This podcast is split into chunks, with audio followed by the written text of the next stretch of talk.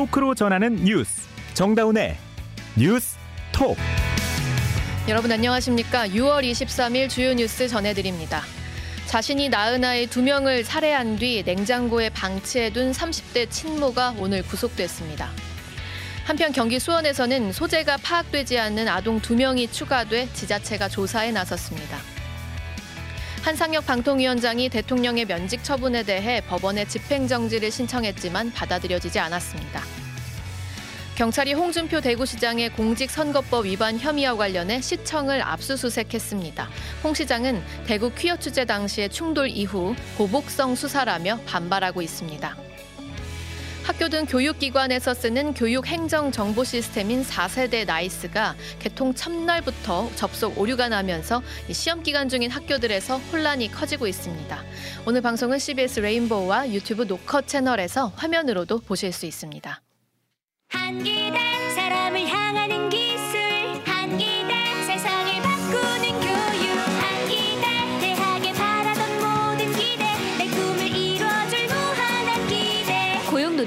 설립한 실사고 시형 인재 양성대학 한국기술교육대학교 함께 복용해도 괜찮은 약일까? 가깝고 좋은 병원 어디 없을까?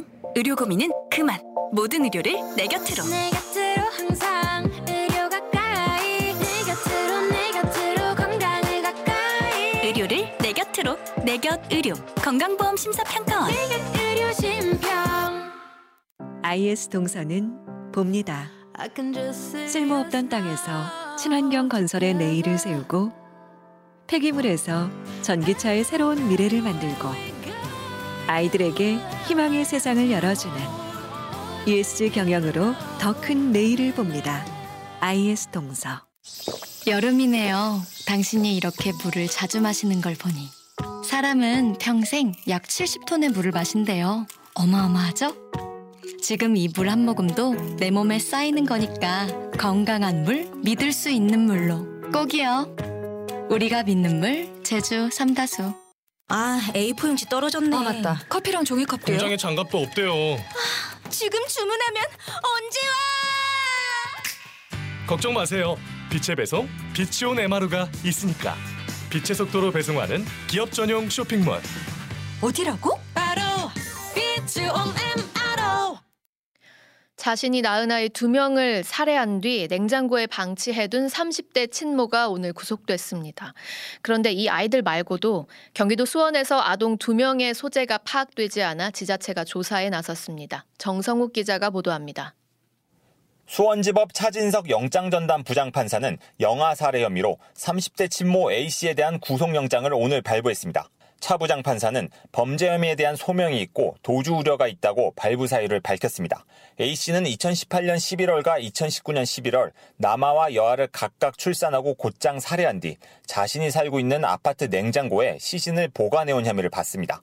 A씨는 이미 3명의 자녀가 있는 상황에서 경제적으로 힘들어서 범행을 저질렀다고 자백했습니다. 현재 A씨의 휴대전화를 확보해 디지털 포렌식 작업을 진행 중인 경찰은 A씨를 구속하고 수사 범위를 넓힐 계획입니다.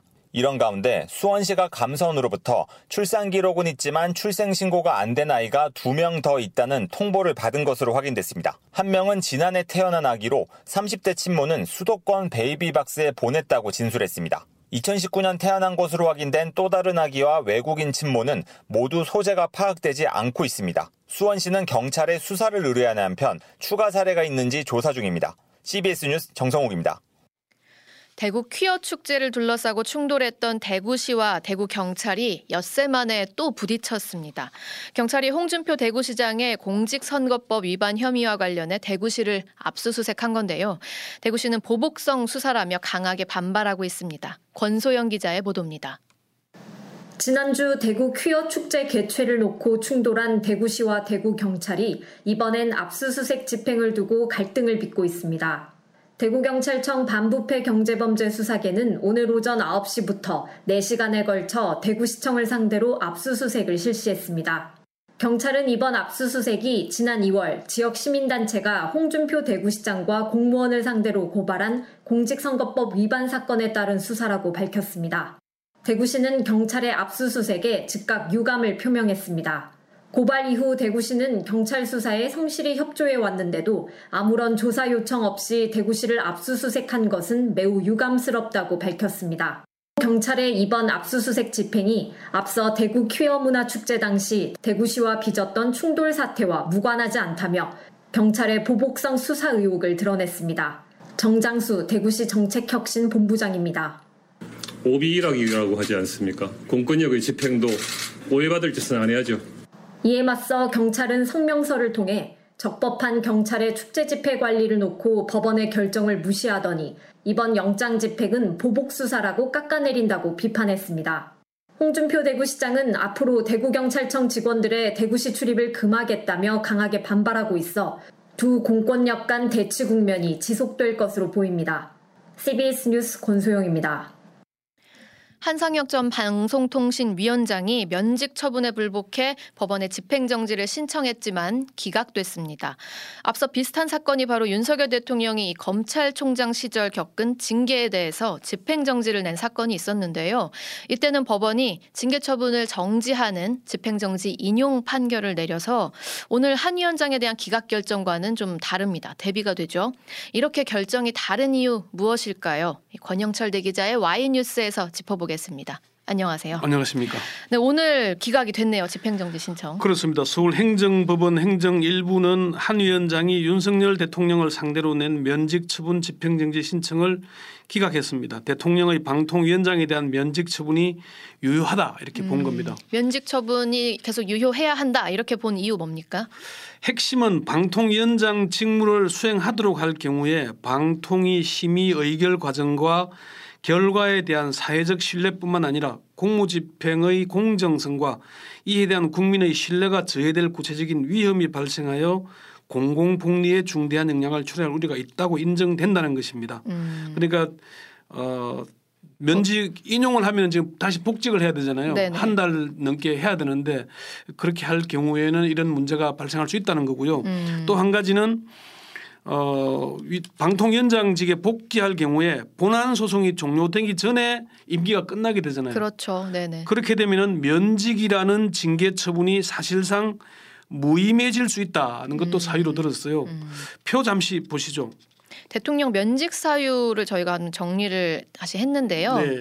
어, 이 표 말고 면직 사유 정리한 표 있거든요. 네네 네 가지인데 네 가지 중에 어. 예, 예, 네 가지 중에 어, 재판부가 인용한 것은 2번과 4번은 그 징계 사유가 된다라고 소명이 됐다고 봤고요. 네네. 1번과 3번은 다툼의 여지가 있다라고 봤습니다. 음, 그런데 이 한상혁 위원장의 경우에는 다른 뭐 징계 소송과 달리 정말 지금 임기가 딱 한 달밖에 안 남았잖아요. 7월 31일까지. 네, 네. 그러니까 승소를 나중에 하더라도 임기가 끝나버리니까 이거 지금 되돌릴 수 없게 되는데 이거 뭐 법률적인 용어로 하면은 이게 회복할 수 없는 손해가 발생한다 이러더라고요. 재판부도 그 점에 대해서 음. 판단을 하고 있습니다. 네네. 한 위원장이 면직 처분으로 약 2개월 동안 방통위원장의 직무를 수행할 수 없게 되었고 음. 남은 임기를 채우지 못하고 중도에 면직되는 경우에 신청인의 명예에 상당한 손상을 입게 될 것이고 네. 변호사법 규정에 따라서 2년간 변호사 직무를 할 수 없게 된다는 점 그리고 이러한 손해는 금전으로 보상할 수 없는 손해로서 음. 금전 보상이 불가능한 경우 또는 금전 보상으로 참고 견디기가 현저히 곤란한 유무형의 손해에 해당한다고 봄이 타당하다라고 밝혔습니다. 네. 그러면서 이 사건의 본안 사건 재판 절차는 아직 개시되지도 않았고 음. 임기를 마치기 전에 재판 절차가 마칠 것으로 기대하기도 어렵다면서 음. 효력을 정지할 긴급한 필요가 있음이 인정된다고 어, 했어요. 어, 긴급한 필요성은 인정이 된다. 그럼에도 네. 징계 사유가 소명되고 음. 공공 복리에 중대한 영향을 초래할 우려가 있다는 이유를 들어서 어. 기각 결정을 한 겁니다. 자 돌이킬 수 없는 손해 또 인정이 됐는데 그럼 네. 이제 그 어, 이제 기각이 된 요건 네. 한상혁 위원장이 받은 비위 혐의들일 거잖아요. 네. 그 여기에 대해서는 어떻게 본 거예요? 형사적으로도 범죄가 좀 뭐 성립한다 그러니까 모제 추정의 원칙을 이제 한상혁 위원장이 다퉜거든요. 네. 어, 재판부는 이렇게 판단을 했어요. 방통위법에 따른 직무상 의무와 국가공무원법상 성실의 의무, 음. 공정의 의무 및 품위 유지 의무 위반 등이 인정되어 면직 사유가 있다고 본 이상에 형사 사건이 유죄로 확정되지 않았더라도 면직할 수 있다. 어. 이거 대부분 판결을 인용을 하면서 네네. 면직 처분에 대한 혐의 사실의 인정은 형사 재판의 유죄 확정 여부와 무관하다라고 음. 했습니다. 한상혁 위원장이랑 통화해 보셨죠 오늘 네, 네. 받아들이시던가요 어떤가요? 뭐 법원의 결정이니까 받아들일 수밖에 없지 않겠냐라고 하면서 네. 항고할 수도 있지만은 임기가 한 달여밖에 남지 않은 상황이어서 항고하지 않고 본안 소송에서 아, 다투 보겠다고 했는데 이제 항고라고 하면 집행정지에 대해 다시 한번 집행정지 네. 해주세요라는 항고는 안 하겠다. 네. 다만 면직 처분이라는 그 본 소송은 다시 해보겠다. 한 위원장 어, 얘기 좀 들어보시죠. 이 본안 소송이 실질적인 임기와 관련해서는 의미가 없어졌지만 굉장히 중요한 의미를 갖는 판결이라고 봐요. 방통위원장이 대통령이 임의로 면직을 할 수 있는지 없는지의 판단은 받아봐야 될 거 아니에요. 그러니까 이 사건과 사실 굉장히 좀 닮은 사건이 네. 최근에 있었거든요. 윤석열 그렇습니다. 대통령이 검찰총장 시절에 이제 직무 집행정지 처분을 받았잖아요. 추미애 법무장관으로부터. 근데 이게 그 집행정지가 법원에서 받아들여져 가지고 총장직에 바로 복귀했었거든요. 두 차례나 그런 적이 있었죠. 네네. 2020년 말에 있었던 사건인데 처음에는 징계위에 해부하면서 직무집행 정지 명령을 음. 내렸고요. 음. 어, 그 다음에 또 징계위에서 2개월 정직 처분을 하면서 직무집행이 정지가 됐죠. 네네. 어, 표를 잠시 한번 보시죠. 음. 이제 윤 지금 당시 검찰총장과 지금 한 항상혁 방통장 차이인데 네네. 어, 두 사람의 차이가 이제 그 요런 게 있지 않습니까? 임기가 윤 총장 당시 윤 총장은 7개월 정도 남았었어요. 어, 예, 한 7, 8개월 정도 남았고 네네. 한 위원장은 지금 한 달도 채 안 남은 상태잖아요. 음. 어, 그리고 두 번째는 윤 총장은 징계 처분의 연장으로 보는 겁니다. 음. 그런데 한 위원장은 기소돼서 재판이 회부된 거 아닙니까? 네네. 어, 물론 한 위원장도 기소됐다는 이유로 징계 처분을 한 거긴 한데 음. 어, 중대성에서 차이가 있다. 법조인들은 그렇게 얘기를 했고요. 기소가 된 것이 더 중대하기 때문에 네. 어, 그런 뭐, 차이가 있다. 그렇습니다. 음. 또 다른 이유는 재판부에 따라서 검찰총장직과 방통위원장직에 대한 무게를 달리 받기 때문이라는 어, 겁니다. 네. 윤 총장 집행정지를 인용할 당시의 재판부는 검찰의 독립성과 정치적 중립성을 보장하기 위하여 검찰총장의 임기를 2년 단임으로 정한 검찰청법 등 관련 법령의 취지를 몰각하게 하는 점을 꼽았거든요. 음, 이런 징계 처분이 유효할지라도 네. 이거를 받아들여주게 되면은 이 검찰총장의 독립성 해칠 수 있다. 아, 그렇죠. 네. 그런데 이제 한 위원장 재판부는 방송의 중립성, 공정성을 수호할 중대한 책무를 맡은 방통위원장으로서 그 직무를 방임하고 소속 직원에 대한 지휘 감독 의무를 방기하였다는 점을 중대하게 본 겁니다. 어. 재판부에 따라 판단이 좀 달라지는 거죠. 어, 근데 뭐 독립성, 정치적 중립성이 검찰총장에게 뭐 상당히 중요하긴 합니다만 방통위원장이라는 직위도 그 굉장히 중요한 거 아닙니까? 이 여론을 좌우하고 방송의 언론의 역할이요. 사실 어느 게 더 중요하다고 어, 중요하고 무겁다고 산술적으로 판단하기 어렵지 않겠습니까? 네. 다만 검찰의 독립성과 정치적 중립성이 중요한 만큼 방송의 독립성 과 정치적 중립성도 매우 중요합니다. 음. 윤석열 정부가 취임한 이후에 방통위원장의 국무회의 참석을 배제하고 업무 보고도 받지 않은 채 감사, 수사로 드라이브를 걸고 있는 상황 아니겠습니까? 네네. 이건 결국 방송 장악을 위한 수순 아니냐는 의구심을 사고 있기도 하고요. 음. 한상혁 방통위원장이 정치적으로 편향됐다면서 후임 방통위원장의 정치적 논란을 빚는 인물을 임명하려는 것도 음. 그럼 또 다른 편향 논란을 불러일으키지 않겠습니까? 음. 자 그런데 예. 어, 이 한 위원장이 TV조선 재승인 심사 점수 수정하도록 했다라고 네. 지시했다는 거 이거 공소 사실에서 제외됐는데 이번 결정문에는 좀 들어가 있었던 건가요? 검찰이 이걸 입증하지는 결국 못했죠. 네. 사실 핵심은 한 위원장이 TV조선의 재승인 심사에서 기준 점수인 650점을 넘겼고 또 꽈락이 없었다는 보고를 받은 뒤에 미치겠네.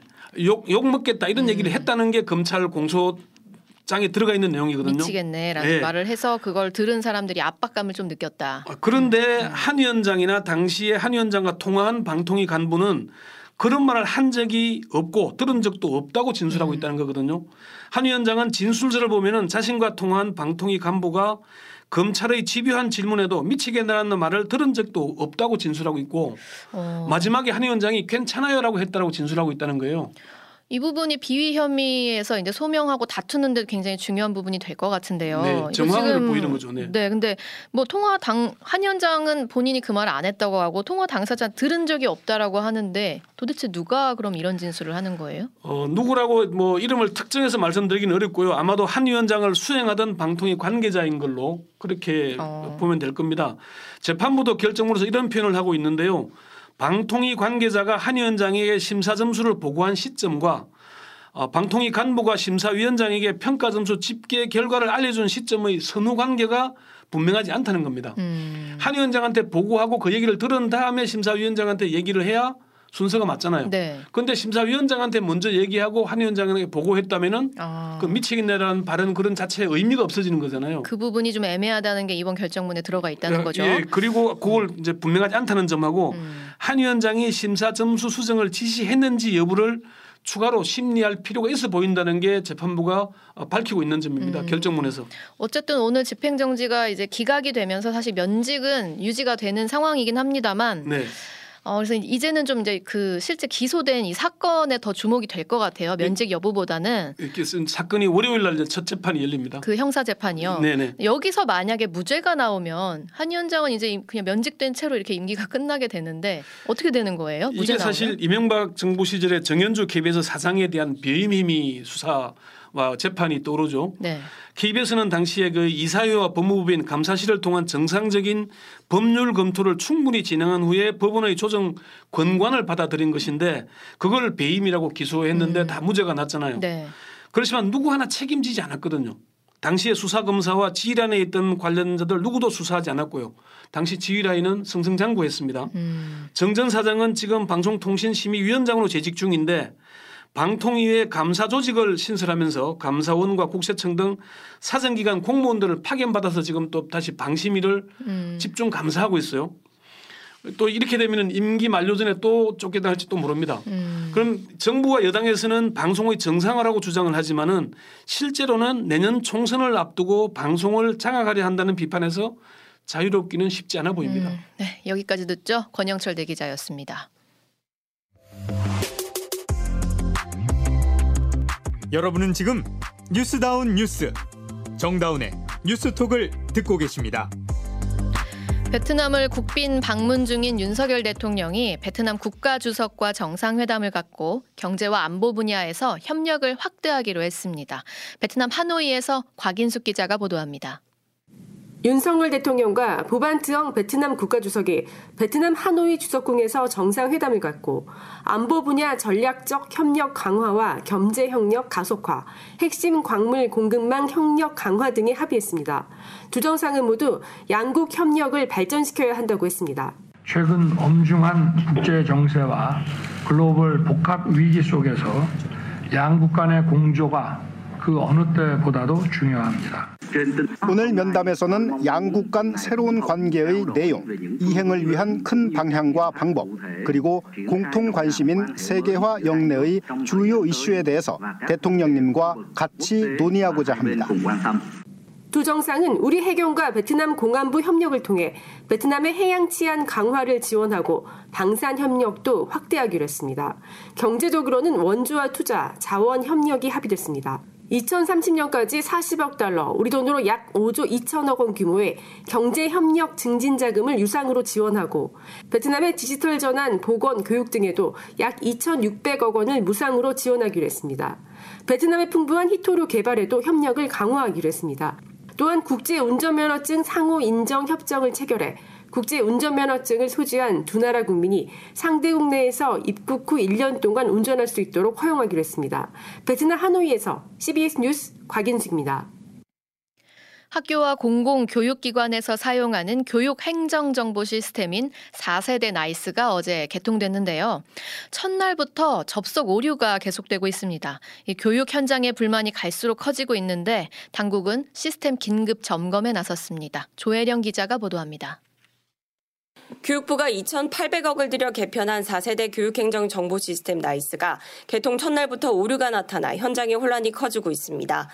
교육부는 오늘 전국 17개 시도교육청에 문항 정보표 관리 정보가 잘못 출력되는 사례가 발생하고 있다며 답안지 순서를 변경하는 조치를 해달라고 일선 학교에 긴급 공문을 보냈습니다.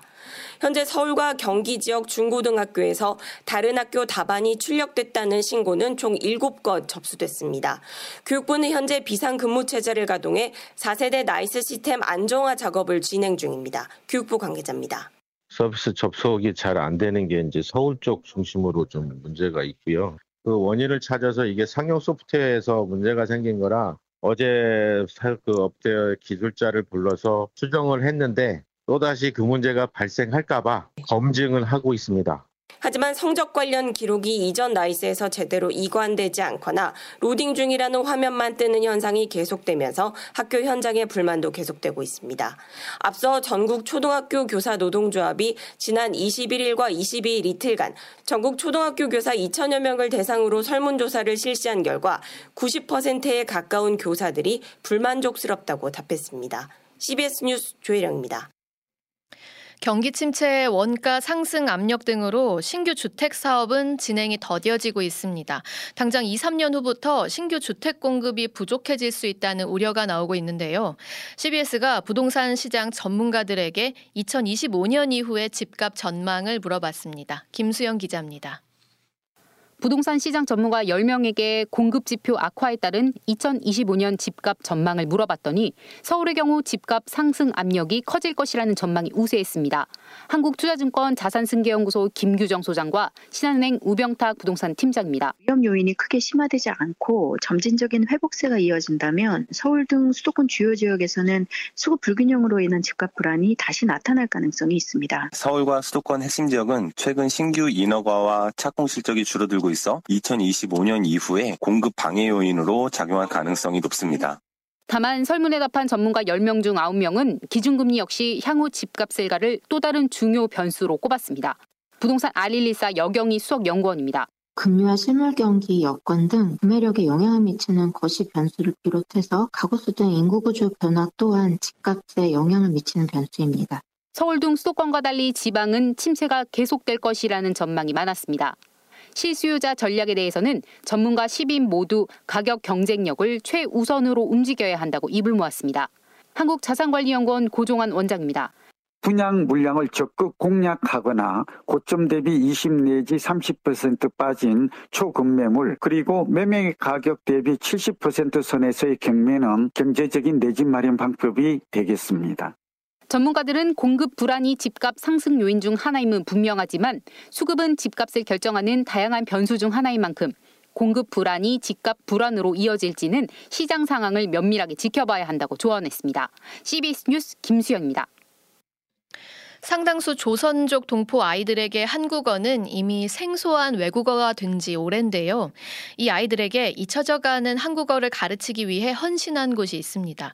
개교 10주년을 맞은 북경 정음 우리말 학교를 베이징 임진수 특파원이 다녀왔습니다.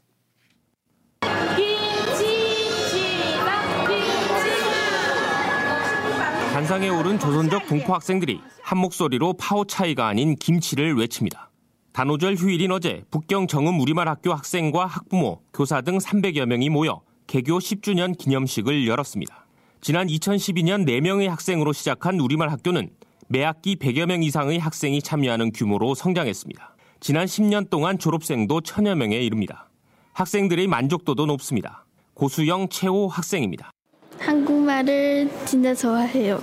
그리고 어. 한국말을 더 배울 수 있어요. 좋아요. 어, 우리말을 배우고 어, 친구한테도 어, 아주 좋아요. 이민 4, 5세대에 해당하는 학생들은 부모들이 집에서 한국어를 사용하지 않으면 한국어를 배우거나 쓸 일이 거의 없습니다. 김소옥 교사입니다. 애들이 뭐 학교 수업도 정말 벅찬데 굳이 한국어를 이렇게 배워야 되느냐. 부모님들이 집에서 같이 얘기를 안 하면 하기 힘들어요. 이런 가운데 정음 우리말 학교를 비롯해 중국 각지에서 운영되는 우리말 학교는 동포 아이들이 한국어를 체계적으로 배울 수 있는 유일한 교육기관입니다. 하지만 열악한 재정 여건으로 수업 장소 확보조차 쉽지 않아 조선족 사회는 물론 한국 사회의 꾸준한 관심이 필요한 상황입니다. 베이징에서 CBS 뉴스 임진수입니다. 이 시각 보도국입니다. 국민의힘과 정부가 수능 킬러 문항을 핀셋 제거하고 유아 사교육비 절감을 위해 만 3세에서 5세 교육과정 개정도 추진하기로 했습니다. 당정은 공정한 수능을 위해 킬러 문항은 핀셋 제거하기로 의견을 모았다면서 특히 입시 학원의 공포 마케팅을 근절하기 위해 현장 점검도 실시하기로 했다고 밝혔습니다.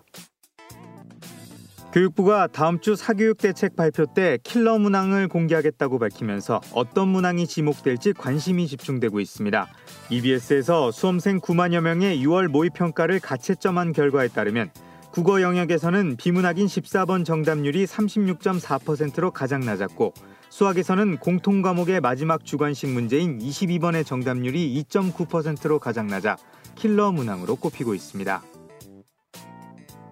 정부는 일본 오염수 방류가 계획을 준수해 진행되는지 확인하기 위해 일본과의 양자 협의로 방류 관련 정보의 실시간 공유 방안을 모색하겠다고 밝혔습니다. 박부현 국무 1차장은 오늘 1일 브리핑에서 우리에게 가장 중요한 것은 실제 방류가 시작됐을 때 도쿄 전력이 배출 기준을 지킬지 설비와 시설을 제대로 운행하는지 등을 확인하고 모니터링하는 것이라고 말했습니다. 이어서 날씨 전해드립니다. 이수경 기상 리포터. 네, 오늘 서울 등 서쪽 지역을 중심으로 한낮에 30도 안팎의 더운 날씨를 보였습니다. 주말인 내일과 모레는 오늘보다 기온이 조금 더 오르면서 낮 기온이 30도를 웃돌아 덥겠는데요. 서울의 경우는 아침 기온 22도로 시작해 한낮에는 31도가 예상돼 불볕 더위가 기승을 부리겠습니다. 연천과 가평, 홍천과 춘천 지역은 이미 폭염주의보가 발표된 상태입니다. 한편 오늘 밤 강원도와 경북 지역에는 소나기가 오는 곳이 있겠고 내일은 내륙 지방을 중심으로 주로 맑은 날씨가 예상되고 있는데요. 내일도 대기 불안정으로 강원도 지역에는 돌풍과 천둥 번개 우박을 동반해서 5에서 40mm 정도의 소나기가 오는 곳이 있겠습니다. 한편 내일부터 제주도는 본격적인 장마가 시작되면서 내일 밤부터 제주도에 비가 내리겠는데요. 남부 지방도 모레 25일부터는 올해 첫 장맛비가 예상 예상돼 많은 양의 비가 내릴 것으로 보입니다. 날씨였습니다. 이 시각 보도국에서 짧게 전해드렸는데요. 오늘도 정부의 어, 오염수 1일 브리핑이 있었습니다. 일본과의 협의로 이 방류 관련 정보가 실시간 공유될 수 있도록 앞으로 방안을 모색하겠다 이렇게 밝혔는데요. 저희 취재 기자가 이 브리핑 현장에 매일 가고 있습니다. 이 현장에서 나온 더 자세한 이야기들은 여러분 유튜브 노컷 채널에서 확인해 보실 수 있고요. 이번 한 주도 고생 많으셨습니다. 정다운의 뉴스톡이 준비한 소식은 여기까지고요. 저희는 다음 주에 더 알찬 소식으로 찾아뵙겠습니다. 고맙습니다.